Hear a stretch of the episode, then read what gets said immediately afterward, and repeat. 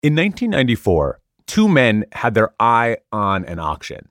It was a Sotheby's auction, the house famous for selling Cartier jewels and art by Andy Warhol and Picasso. You don't need to know the buyers' names for this story, but it's really too good of a detail to leave out. Their names were Ira Brilliant and Che Guevara. Not that Che Guevara, a different one. Ira and Che were not interested in bidding on a painting or anything like that. They were interested in a pretty unusual item. In comparison to other Sotheby's auctions, it was also pretty cheap. The opening bid was set for 2,000 pounds, or around $4,000 in today's money. The bidding began. It's not unusual for a bidding war to break out at Sotheby's. One of those Andy Warhol paintings sold for nearly $19 million. In 2012, Edvard Munch's The Scream sold for a record 120 million. But on this day, back in 1994, it was a much quieter affair. The bidding closed in a matter of minutes, and Ira and Che had succeeded. They bought their coveted item for just 3,600 pounds, uh, around 8,000 in today's money. Ira and Che were now the proud owners of a single lock of hair. It was a lock of hair from the head of none other than Ludwig von Beethoven.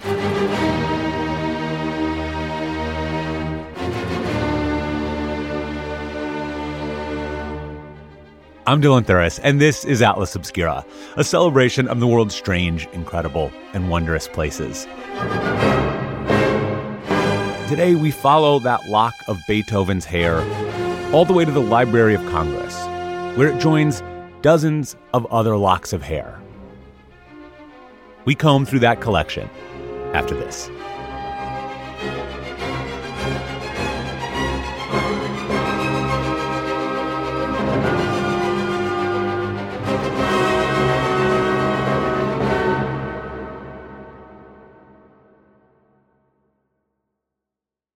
If you're looking for a place where the wide open skies and the towering mountains inspire you to find an untapped part of yourself, you might want to take a trip to Wyoming. It's a place where bold, curious spirits forge their own way on all types of adventures. There is no shortage of iconic, expansive landscapes out there.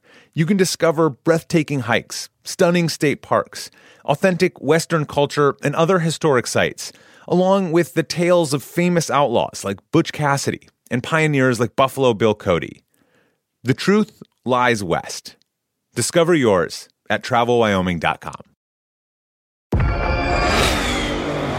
Did you hear that? That's what an estimated 500 horsepower sounds like. Exco, give it to you. How about that? That's a premium Bang & Olufsen sound system with 18 speakers and a Biosonic sound experience. Acura wins Daytona. And that, that's our legacy. You ready to be a part of it? Let's go, give it to you. Unlock the energy of the all-electric ZDX Type S. Order now at Acura.com.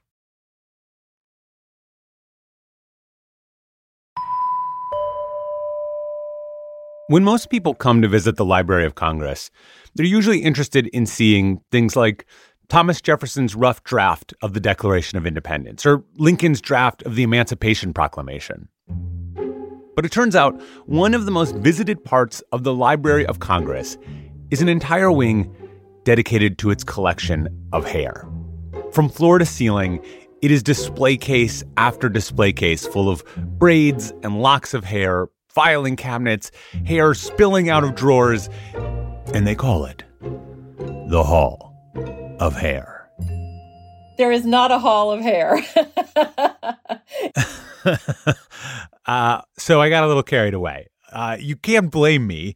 Unfortunately, there is not actually a hall of hair, but there is a surprisingly large collection of hair in the Library of Congress. This is Michelle Krowl, by the way. She is a Civil War and Reconstruction specialist in the manuscripts division of the library. I was going to do a presentation on hair in our collections.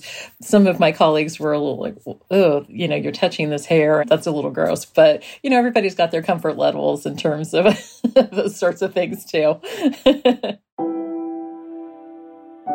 Hair is a funny thing. We value and cherish it. We run our fingers through our loved ones and partners' hair. We smooth down and comb the hair of our children. We braid it with gentle, loving care. It's all romantic, kind of intimate, all until the moment it is severed from the owner's head, at which point the hair becomes kind of a weird, gross thing that we are trying to get rid of. Unless, of course, you work at the Library of Congress. Here's Michelle again. There's a couple of collections where there are entire folders that are just envelopes full of hair. And 19th century is sort of the zenith of hair collecting. It's very fashionable and popular to do so. That's right. Back in the 19th century, collecting hair was a real thing. For one thing, it's something that you can clip without pain. For, for the most part, for most people, it will grow back, unless, of course, you're talking about a corpse, because sometimes you do have corpse hair. And that is not going to be a, re- a renewable resource. But then again, that person will not necessarily be needing it in the future. And while a lot of the hair in these collections was sourced from friends and family, people also collected the hair of famous people. Photography did exist in the 19th century, but it wasn't that common. And this collecting of hair was a little like getting someone's autograph, a way to hold on to a tiny piece of someone you admired. So you wouldn't necessarily have a photograph of a famous person or a loved one, but you might be able to get a, a, sample of their hair. It was almost like autographs or selfies today that you might collect hair from someone famous.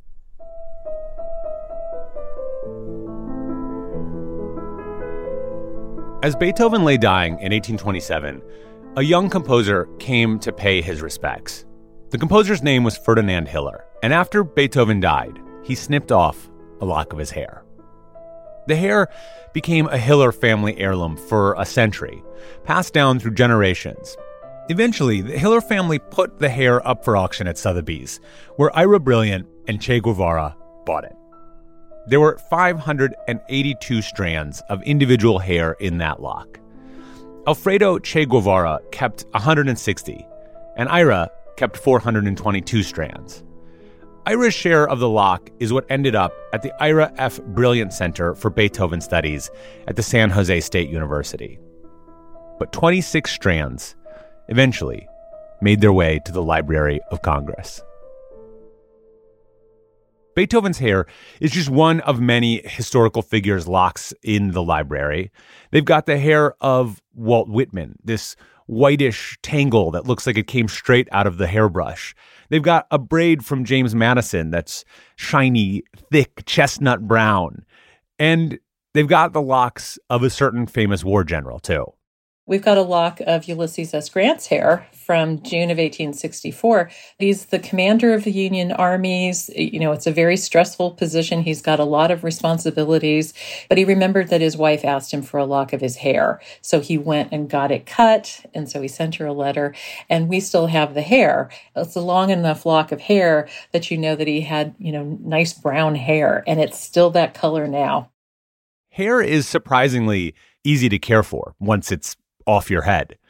It doesn't need to be kept under special light or temperature conditions, and at the Library of Congress, it's mostly just kept in folders. And unless it's been chemically treated, hair that you snip off your head will stay the same color and texture for years and years and years. It's almost like a snapshot in time. That's you or your loved one or whoever it is at that moment in time in terms of the color, the sort of coarseness of it, whether it's curly, whether it's straight, whether it's gray, the hair that you grow on the top of your head. It's something that captures you at a moment uh, in time. To think that you could hold a bit of Beethoven's hair in your hand, to know that this lock is what it looked and felt like at the moment when he was composing Symphony Number no. 5. It's like reaching across time, creating a direct line of contact with a famous mind that has long since gone. But the Library of Congress has more than just the hair of famous people. They've also got locks from dozens and dozens of just normal, everyday people. People whose stories I never would have learned without stumbling upon this lock of hair. Stories of people like John Arnold, a soldier who fought for the Union during the Civil War. He was a soldier from Pennsylvania who served in the Army of the Potomac in Virginia.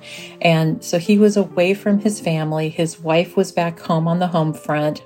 The Arnolds had several children, including a couple who were born during the war, likely right before John left for service. And John could read and write, but his wife Marianne couldn't. So anytime she wanted to communicate with him, she had to rely on a friend or a neighbor to write for her. Still, John wanted to hear from her often and he craved news from home.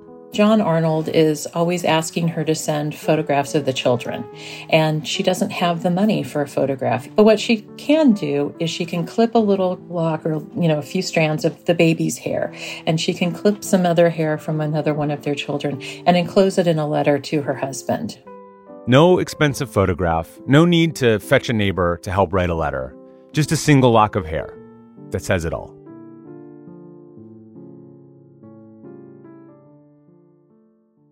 Marianne's letters were saved by the family, along with the clips of hair sent along with them. And eventually, the entire collection wound up at the Library of Congress.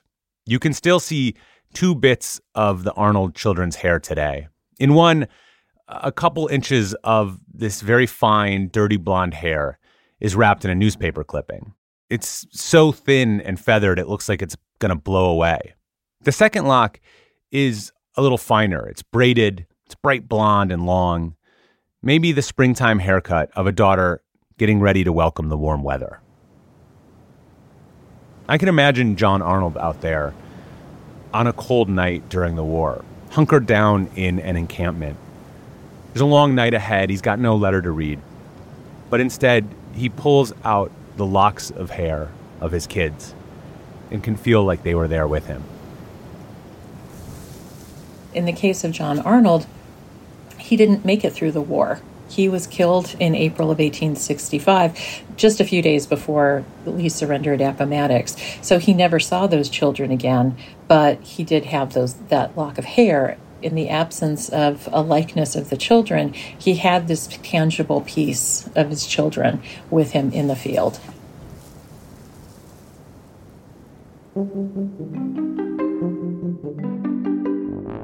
Symphony number 5 is iconic. And Beethoven's hair is a connection to that famous musical mind. But it's the stories of these children's hair that get to me. I've got kids of my own, and I have absolutely saved locks of both of their hair. There's something so sentimental about it. And I, of course, get why the Library of Congress has a hair collection. There is something about what a lock of hair means it is this deeply intimate connection to a specific person at a specific moment in time. The thing about hair is it is very intimate. It is something that is part of, of your body, in essence. It's memory in some ways, too. If you're getting your baby's first haircut, it's going to be that very fine hair of a baby. If you're looking back at it 20 years later and they're graduating from high school or college or something, it's that memory of this was a tangible connection to that person at that moment in time.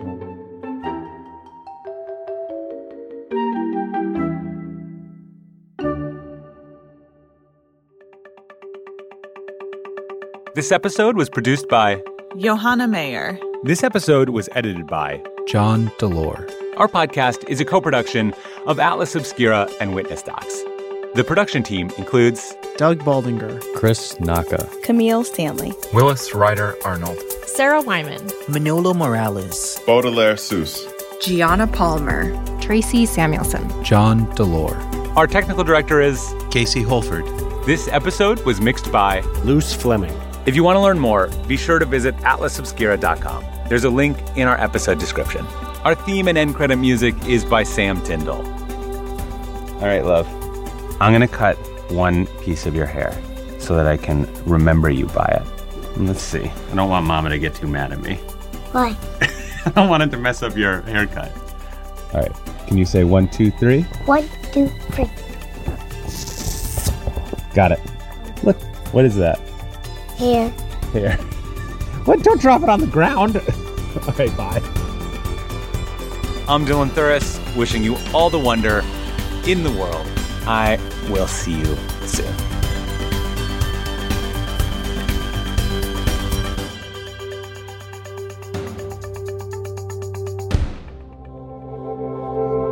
Witness Docs from Stitcher.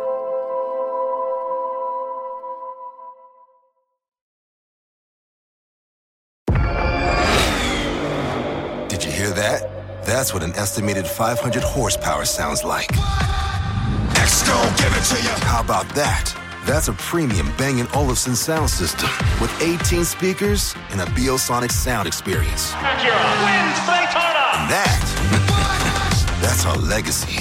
You ready to be a part of it? X-Stone, give it to you. Unlock the energy of the all-electric ZDX Type S. Order now at Acura.com. There are any number of reasons you might consider selling your home. To move closer to family, live within a smaller budget, or just wanting a change of scenery. Whatever your reasons, having to figure out all the various housing market trends in your area may not be what you signed up for. That's where an agent who is a realtor comes in. Realtors have the expertise to help you find the right price and navigate the process to sell your home in a way that's right for you. That's who we are. Realtors are members of the National Association of Realtors.